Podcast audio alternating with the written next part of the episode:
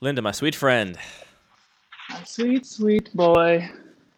So you're taking the, you're Oh. taking the week off I I had already taken the week off. Um, because it was post retreat and you were just trying to you know recover, charge those batteries. yeah, and I was actually gonna move this week, so I, I had Oh, I see. I see. originally planned get back from the retreat, spend a few days packing, spend a few days moving in, and then all the shit happened, and I decided, you know what, just keep the vacation. And I'm so glad I did because I feel like Are you? I was I was curious to ask because I I don't know if I would do well with uh, an additional eight to nine hours a day to just do whatever. Right. Well, it's the thing of like, how many transitions can a person handle at once? By the way, I'm doing my routine to take Lenny out. I haven't left the house in a few days, but what I do is I have a box of 409 and I leave it, excuse me, by the front, by the back door. I have my latex gloves on. I am leaving from our back because nobody else has access to this entrance, so nobody else can touch the door and then take little doggy for a walk. And so that way, when I come back, Andy, I can put my shoes upside down, spray them with Lysol, and leave them outside. Good on you. And I got some fresh air. Good on you for for taking all the precautions you- one can take. I mean, not leaving would be the best one, but what can you do? Yeah, our, our dog walks routines have not changed that much. Uh, you know, we don't live in a shared building, so leaving the house is fine. We're just the only ones touching our doors and whatnot. And then, uh, yeah, I mean, like our neighborhood is the streets are always fairly quiet around our neighborhood, but especially now, like I, I definitely don't get anywhere within 20 feet of another person when I walk the dog every day. So Yeah, and I love it because I get to walk through uh, Brooklyn Heights, which is my favorite neighborhood. It is so dead and empty right now. Um, so yeah, so I'm taking the dog for a walk today. Tell Lenny I said hello. Now I saw he lost a tooth. Is that normal? Yeah, doggies lose their teeth uh, between like four and eight months, I think. Really? I didn't know they had a whole baby tooth situation just like humans did. Yeah, they're called milk teeth, Ooh. and um, I don't know. How, about- I don't know how I feel about that name. All right. I know, like I don't want to think about how they're extra sharp for the titties. Um, but yeah, he, uh, so he's. I think that's also why they need to chew so much when they're puppies because their little teeth are coming out and growing back in, and it's very natural and normal for him to need to chew on all kinds of stuff. Hmm. Well, good for him. Yeah. So anyway, so the thing about transitions is like how many can you handle at once? And sometimes it, it is better for me just to like, you know, if I'm changing one thing, I might as well go ahead and change fucking everything. Jump in the deep end. Cares? Yeah.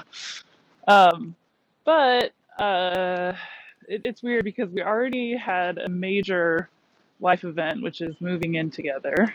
Yeah, I mean that, that's So kind there's of- that's like in any other month that would have been like the biggest thing in your in the forefront of your mind. You'd be like, you know, spending a bunch of emotional energy on it. And I have to imagine now it's just like, yeah, yeah, yeah, we live together, whatever. Like, uh, Yeah. let's, let's go on continuing to survive the uh, this yeah. pandemic. Yeah and, and so there's that and then there's also now um uh it, it feels like we moved into the coronavirus Right, In a because your way. previous life, it was not really a consideration, uh, Right. Because of you were, you know, you moved s- cont- contemporaneous with the sort of elevation of the threat in America, or at least the recognition of the threat in America, finally, and the elevation of public health initiatives to try and slow the spread.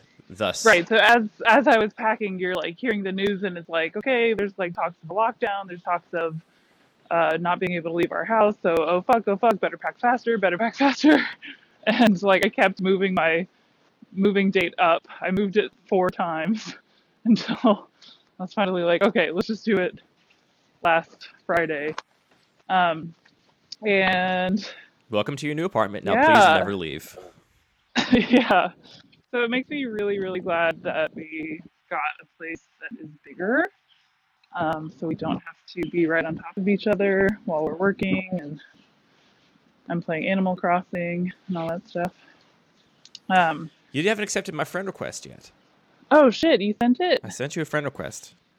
I imagine you're very popular in Animal Crossing. You probably have an inbox full of friend requests that have been languishing.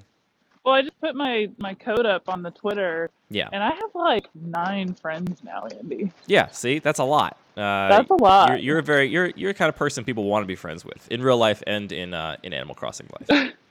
Well, it's funny because in Switch Land, I I really respect how hard they've made it to become friends and do social stuff with people and like send messages. Like I think that they're really making it a steep curve for perverts who want to prey on children. Uh, or at least that's what it feels like when I'm trying to just like send about a message and like j- go to their island. I don't think that's what they're trying to do. I think they're just bad at the online stuff. Notoriously, Nintendo is not very good at the online play thing. Oh, okay.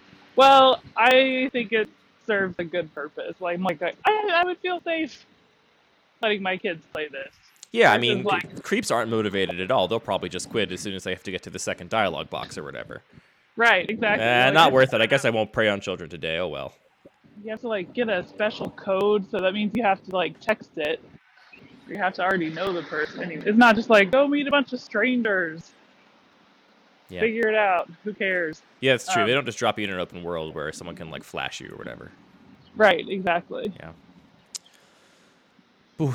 So, I thought I thought it might be useful. Um, I'm trying to think about how we will structure these episodes because uh, while I, I do think there is a lot to unpack, and I am, as we mentioned previously, very interested in capturing uh, capturing this time for posterity for myself and possibly others. Um, I don't. It will be hard not to slip into talking about the same things every time. So I, I thought it'd be interesting if we like made a little list of questions that we wanted to answer each time we recorded one of these uh, isolation episodes and just make sure we That's answer the same set of questions every time. Um, Yeah. So I have two here, and then uh, you can also propose some questions you want to answer. One of the things I want to address is just uh, what are you most worried about right now, like today? What is the thing about this that is worrying you the most? Hmm. I like I like this idea of having these questions like this. Thank you. Um, I'm going to cough. if you'll just excuse me Okay. while I remove I my will latex glove You're gonna remove I your will hit- latex glove? and hit the mute button on my phone Okay. and cough. Hmm. All right, we're done. We're done coughing. You have uh, apparently a lot of control over when you cough or not. You you like saw that come in like 30 seconds away and did a whole routine. Well, okay, so I was sick, you know, like a month and a half ago or whatever. We talked about that. And since then, I need an inhaler. Um, and I, it's getting a little tiny, tiny, tiny bit better every day. Um, That's the right But I- direction.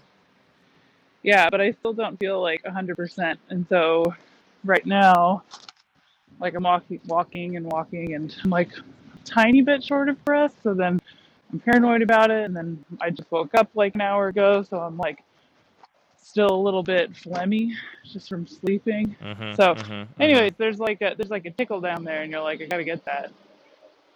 I just want to go ahead and clear that. gotcha. So what I'm saying is that I'm I'm an infected zombie roaming the streets, and uh, yeah.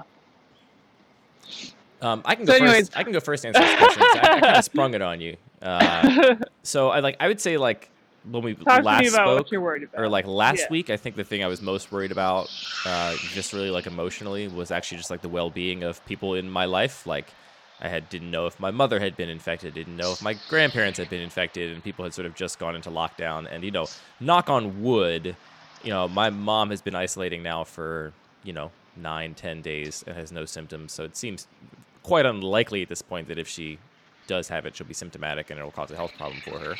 Hopefully, and hopefully she continues to stay isolated and that remains that way. So that's no longer my biggest like visceral fear. The things that are, I'm worried about right now, um, definitely some scary graphs. I saw some scary graphs specifically about New York uh, and the rate of infections and the rate of deaths and just how sort of immediately the uh, health system is going to be completely overrun. Uh, and then I'm also uh, I read a thing this morning about Rikers Island and how incredibly fucked the situation is there. I mean, it's always fucked up there. That's like the, the prison, right? Yes, yeah. Uh, the whole prison industrial complex is, means that that place is always a fucking nightmare, uh, a nightmare that people Yeah. are sort of willing to ignore most days. Um, but now, in light of this particular disaster, all of the sort of news coming out of there about how, you know, uh, people in the prison are like very clearly showing symptoms and possibly infected, but can't get tested and are still forced to, you know, cohabitate and eat together with everybody else. It just seems like that entire island of like five and a half thousand people, both the workers and the sort of prisoners, is probably all completely fucked. Uh, that's worrying me at this exact moment. Ooh. Yay, yay, yay. Is there anything specifically worrying you, Linda? Um, see. We can keep talking about the prisoner problem if you want. Oh, I mean, I'm not It sure is- what else there is to say about it. Like, I, I on a on a good day, I would still go off on a whole rant about how fucked up Rikers Island is, and uh, Yeah. of course, The whole just prison system in general. Right. Uh, I, I had a I, I had a, I had a difficult time. Well, not a difficult time. I had a mixed reaction to the news when Harvey Weinstein was sent to Rikers. Um, Mhm. Mixed reaction being that uh, Harvey Weinstein is a monster, and I want nothing good to ever happen to him for the rest of his life. Uh, but also, I hate the prison industrial complex. So uh, people were like, you know, a bunch of people that are were cheering in my Twitter timeline about this guy's being sent to this horrible place, and I'm like, yeah, okay, I I, I don't like him. I would like him to suffer, but also that horrible place shouldn't exist, and really, Right. nobody should have to deal with that. Even the biggest monsters of society uh, is actually my opinion about that. Um, Yeah, I think there's like some compassion to be had for just the human experience. And we should respect everyone's right to be alive and to not live under psychologically damning conditions. yeah. I mean, Even though that's what he did to, you know, like a hundred women. But Yeah, I, I'm not even advocating for having compassion for the man. Uh, I just think that, you know, raising the floor of society is is always fine. Like I still think he should be in the worst conditions we will allow people to live in. I just think that the floor should be raised up higher, so that the worst anybody can suffer is is not so uh, completely dehumanizing. But exactly. That's what I'm saying. um, but yeah, so I don't know. Like I hate that place under normal normal circumstances and everything that sort of came to produce it. Uh, and now, of course, like talk about a population that most people, the average person, does not care about. Right? People that are Right. that are supposed criminals, many of many of whom I'm sure are actual criminals. I'm sure many people there are also wrongfully convicted, uh, or you know, overcharged for something because of all of the racist uh, inclinations of the prison industrial complex. Anyway, that's a population that people just don't care about. They're poor, they're in prison, they supposedly have done something wrong to deserve this. So, you know, there's all these things that are happening in, uh, you know, other parts of uh, other communities that like the average population doesn't care about. Like most people don't care about working people or poor people, and uh, they're all suffering right now. And this is like, in some ways, even a tier below that in terms of how much average people care about them. So uh, the problems there are just going to fester. I feel like, and nobody's going to do anything about it until it's way, way, way too late, which it may already be. Yeah, it's really shitty that like whenever you talk to people about it, they kind of give you this like comforting pat on the back. It's like it's okay. Only poor people and prisoners will die. Yeah, You're like, that's uh, that's been uh, that's been one of the most frustrating uh, responses I've seen people have. Is like, Yeah. I'll, I'll be fine, and it's like, okay, great, cool, good for you. Yeah. Um, I talked to my therapist yesterday, and he said that this is just a time that really like highlights people's character or like who they truly are underneath it all, and how uh, all of his sessions with everyone have had like a slight change because suddenly you're dealing with people who are dealing with crisis, and I'll get to my worry. Don't worry. But uh, he said he was here um, as a therapist during 9 11. And the thing that he um, saw back then was also people dealing with crisis, but coming together to make everyone feel okay. Um, and he said that it was kind of similar to the coronavirus and that it felt like it was getting worse and worse every day just because of our situation with Iraq and this feeling of like an impending war and uh, how yeah every day for like a year and a half he said it felt like a like a gloomy cloud over the city but then he would leave the city and go upstate or something and the rest of the world had kind of moved on and so it felt like this weird self-contained uh, disaster. So he's saying what's different now is that the whole world is experiencing it, and we're all kind of going through something similar, but we're also not allowed to help each other or be there for each other, which is what's important right now. So anyway, so that's that. That brings me to my worry. Uh, I worry for my single friends who live by themselves, Yeah, big time. I had a lot of that last Um, week. I, I spent a lot of time checking in with those people just because, like, I felt like I was on the razor's edge of uh, of like mental health crisis of just Yeah. being depressed and anxious. And I have a dog in my house. I have a lovely partner that supports me, that is always around to talk about and you know be there. Uh, and so even with those things, I felt like I was right on the edge. Uh, so I definitely made an effort to reach out to people that are just like stuck alone in their apartment uh, because I agree that's uh, that was worrying me a lot. Yeah, and I really think that that is my biggest worry at the moment. I mean, people are dying, and I think that the what's the there's like a phrase for psychologically what happens when numbers reach a certain height, and you can no longer really grapple with it.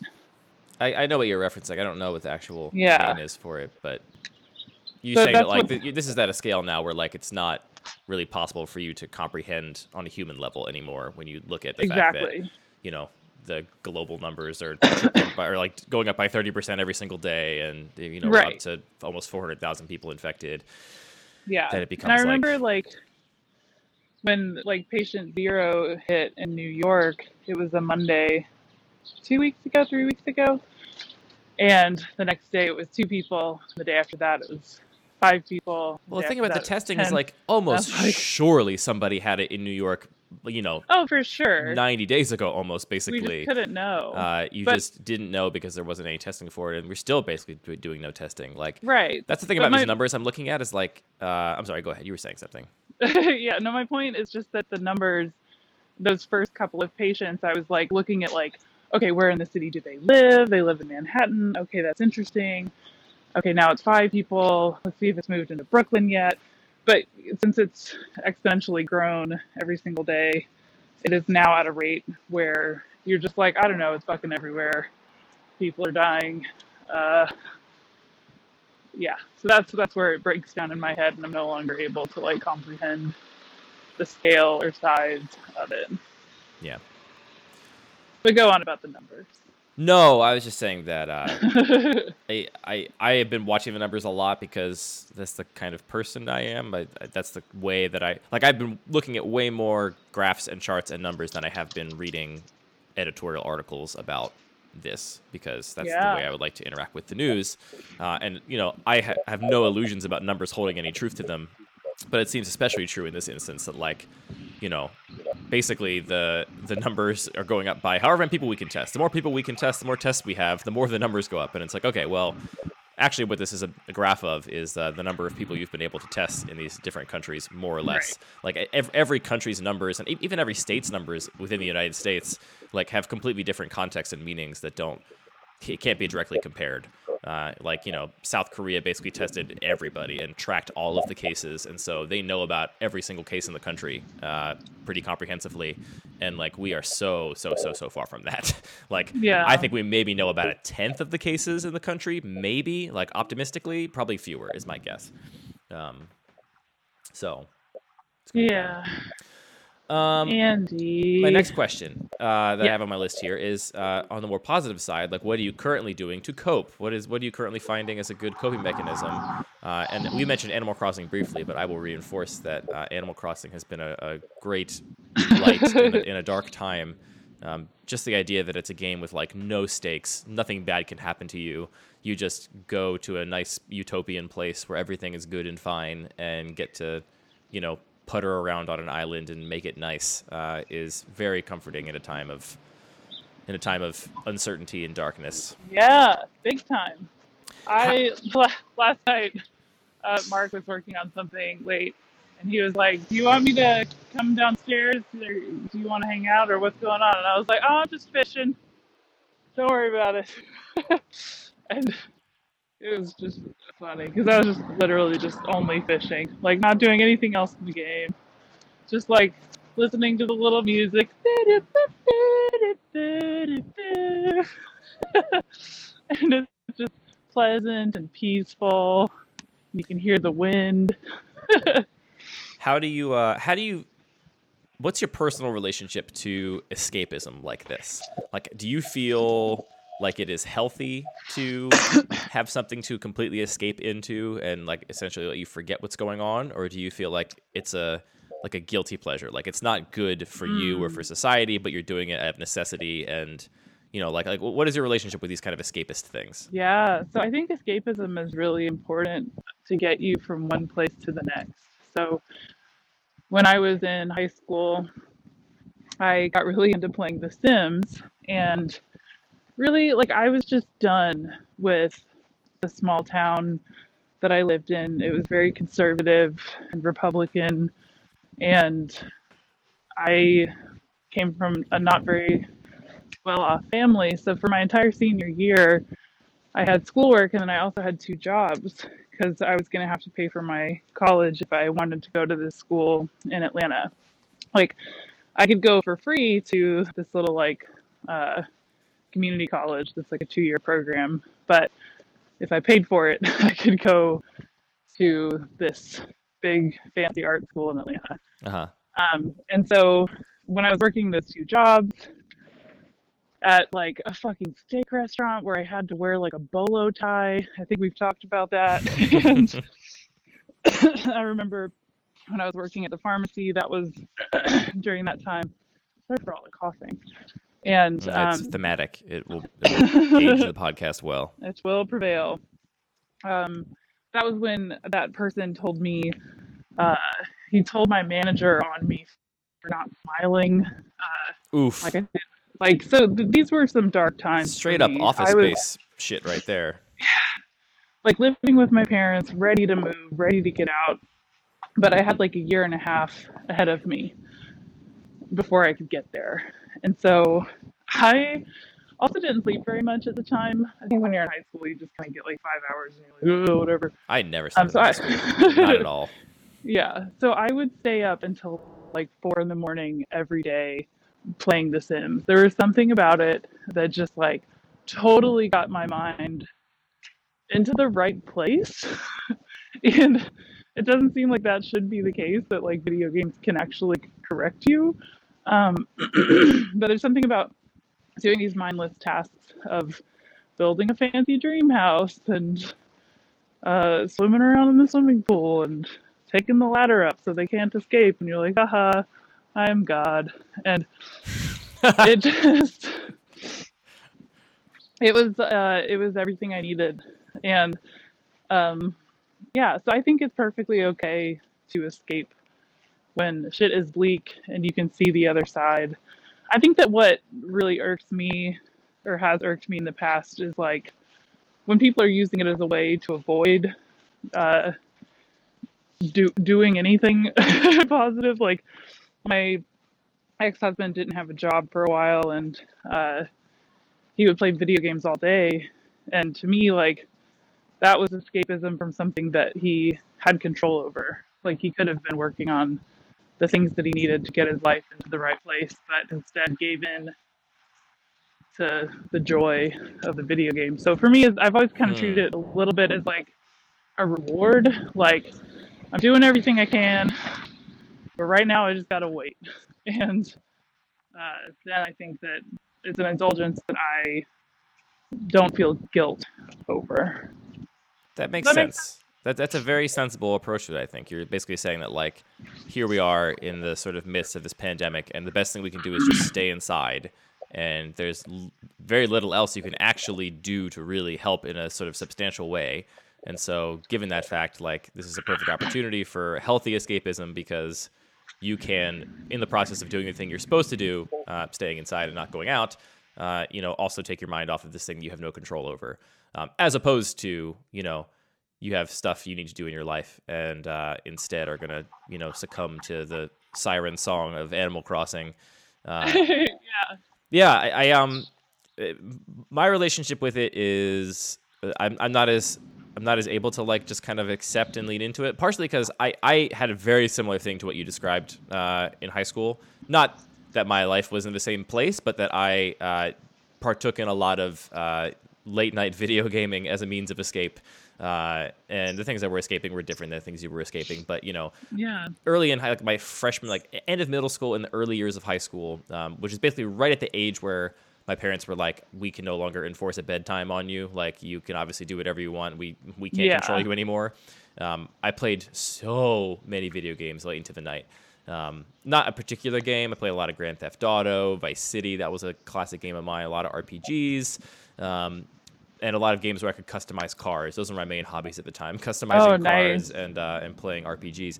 But um, I I eventually ended up like I decided at some point, and I wish I had like a journal from this time so I could know more exactly what I was thinking. But I decided at some point that I could not continue to play video games because they were so all consuming. Like my my personality is very obsessive. I, I'm very uh, very easy for me to get like consumed by a world and then like I'll be sitting at school and all I'm thinking about is a video game I'm playing. Uh, you know, it is the only thing I can occupy my mind Oh with. wow. yeah, Um, because when I go when I would go to school, it's like uh, as if the video games didn't even exist. Oh no, that is not my experience with it at all. So like, uh, I feel very grateful for a couple of things about my the time at which I was born, and the, one of the biggest ones is that uh, I was I quit video games right before it would have been like accessible and easy for me to play online video games. Like I, I looked at World of Warcraft, I saw it, uh, you know, in the world, and knew that if I started playing that game, I would be completely absorbed. I could very easily be one of those people who just has no social life outside of World of Warcraft, just Right. sits in their house and like has this sort of separate world they're building. Uh, and that that inclination in me is the same kind of like base instinct that just makes me want to play Animal Crossing all day right now uh, instead of doing whatever else I have to do. Um, so I, I really appreciate your distinction, uh, but as somebody that I think is maybe way more susceptible to uh, the the pull of these things, I have a much harder time drawing that line because uh, you know I should be like cooking nice meals and uh, I should be doing more exercise than I'm doing in my house. Like even though there are things I can't do to like solve this global pandemic, uh, there are things I can do to like in the medium and long term increase my quality of life that I just uh, am not doing because it's so much easier to slip into this world. Well, the thing is, you have so much time because I, I feel myself like feeling guilty when I've uh, been playing for a long time or whatever. Lenny's barking at a little child. Hi, Lenny. I just I just sent you a couple pictures by the way. Um, and then I'm like, you know what? There are so many hours in this day. Let me just make sure I set aside some time later to exercise. Um, so I don't know. I just don't make yourself feel bad right now. Like everybody's just doing what they can. Uh, I'm I trying not to. yeah, I, I haven't read any books. I haven't uh, done any side projects. I have. Uh, I took a bath for two hours yesterday. You are That's recording a okay. podcast right now. Most people don't have a podcast, it is a side project. That is true. But you do all the work, so That is also true. it's more of an indulgence for me. Um, but yeah, I, I, I seriously, I sat in the bath for two hours. I was like, just, I don't know. I put on a face mask and I just like laid there and indulged in it and was just like, mmm, I love a bath. I uh, Uh, I, I agree completely out. that like I'm trying very hard not to be not to feel guilty about how I'm handling things right now because these are truly somewhat extraordinary circumstances, even for me, somebody who again has uh, the ultimate privilege, basically. But that Yeah. said, I am very conscious of like I think we're going to be in more or less this kind of like isolation for two to three months minimum, uh, Mhm. and I'm conscious of like falling into a habit or a ritual that will not be overall healthy. And so like even though I want to give myself a pass and say like, you know what, let's not do yoga today or let's not get any exercise because it we're feeling anxious and sad and it's just much easier to go and pick flowers in Animal Crossing. Uh, I also don't want that to become the default for the next quarter of a year, which is what we're going to be doing this for. I think at, again, bare minimum. Yeah. I have so the reason I'm happy that I took this week off is that I can like settle into my own body and my own uh, emotions. Like I can sit there and play Animal Crossing for six hours and then feel how gross that is. like at the end of Mm, it, see, you're so like, you feel "Oh, gross at God." the end. Interesting. Yeah, interesting. Well, if you do six hours, for sure. You're yeah, like, I totally "Okay." haven't done six hours over the weekend. Definitely not. Yeah. No way. Yeah, and so uh, I've been playing in shorter spurts um, since that one long one, but I I, I feel like I, I can actually feel those feelings that I had when I was a kid. And I remember blogging about this like years ago.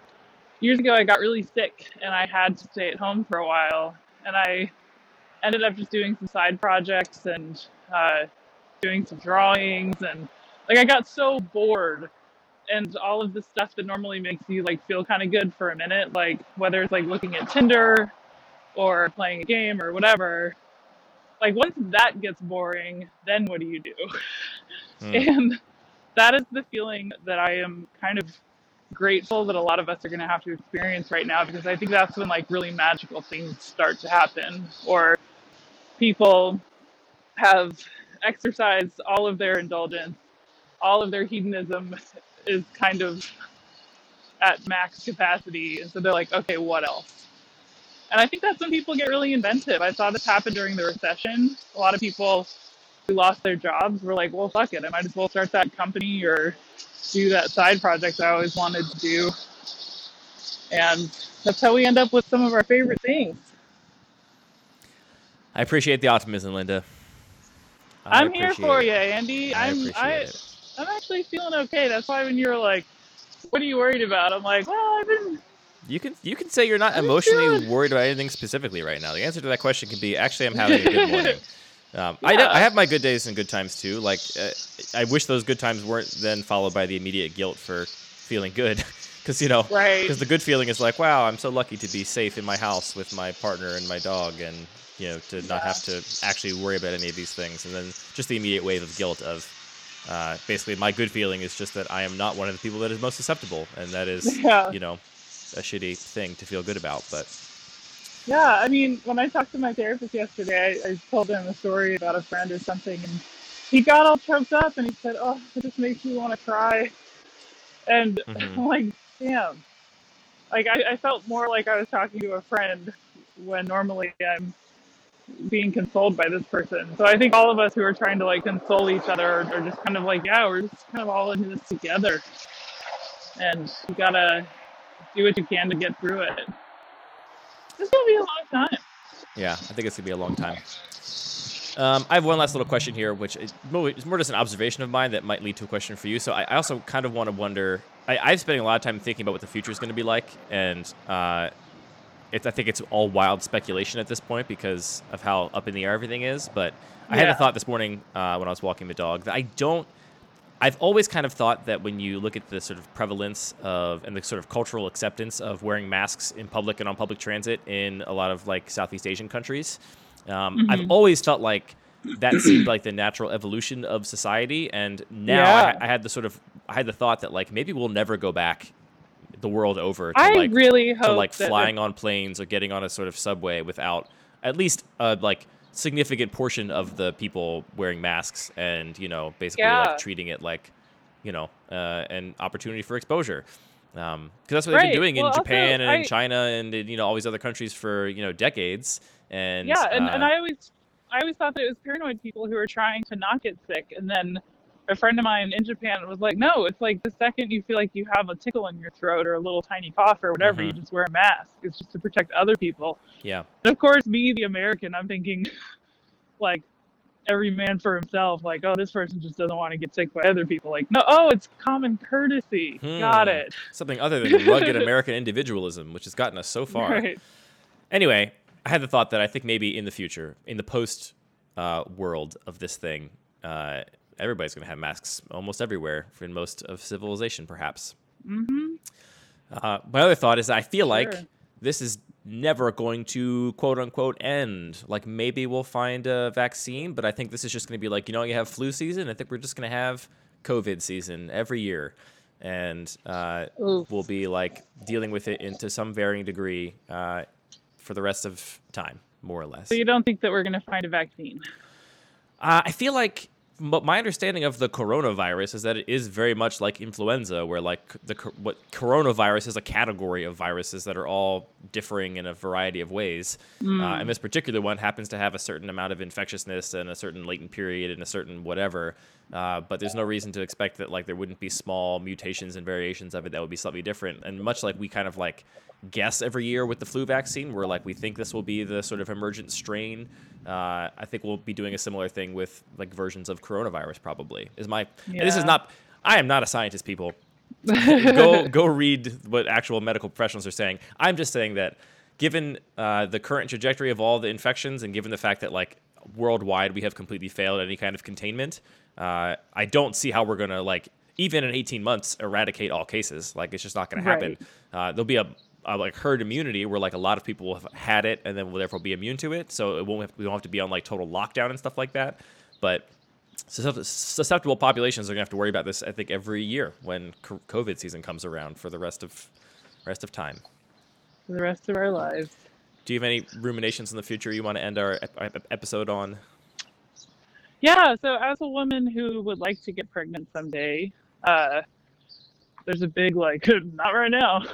Uh, like especially I'll say. right now. Yeah, in, in a couple of ways. Yeah, I think one of the things that kind of broke my heart is that I heard that uh, they weren't letting uh, expecting partners into delivery rooms. So Yeah, I saw this. Like, you no Mothers can only. somebody who's pregnant have any supporting people with them. right, and that is just so heartbreaking to me because the best. If I look back on my whole life, I genuinely think like one of the happiest, most fulfilling moments of my life was being in the delivery room with my sister. And I, I'm just, I am heartbroken that other partners won't be able to experience that with their partners or sisters. You know, Yeah. it's, it's really sad. Yeah, it's a small thing that uh, is, you know, a relatively small thing compared to everything else, but you know, is the kind of thing that on an individual person's life has a huge impact. That, you know, we obviously have to do it. The health system needs to be sort of batten down the hatches and make everything as efficient as possible. But yeah, that's the kind of stuff that uh, that's the kind of stuff that I might be uh, easy to forget in time, which is why I think recording this podcast is an interesting thing. You know, we're not scientists; we're not going to document the actual like spread of this thing, but documenting some of the human impacts that Right. you know are otherwise maybe going to go unrecorded. Uh, Yeah, like in this woman, there is, or in this moment, there's a woman giving birth by herself. Yeah. I mean, of course, they have nurses and doctors, but yeah, oh, yeah. I have a I have a couple of friends of mine that are midwives and dealing with similar things. We haven't gotten to the point in Maryland where we are not allowing supporting partners to be in the delivery room yet, at least as of the recording Mm. of this episode. Um, but it certainly seems like it's heading that direction.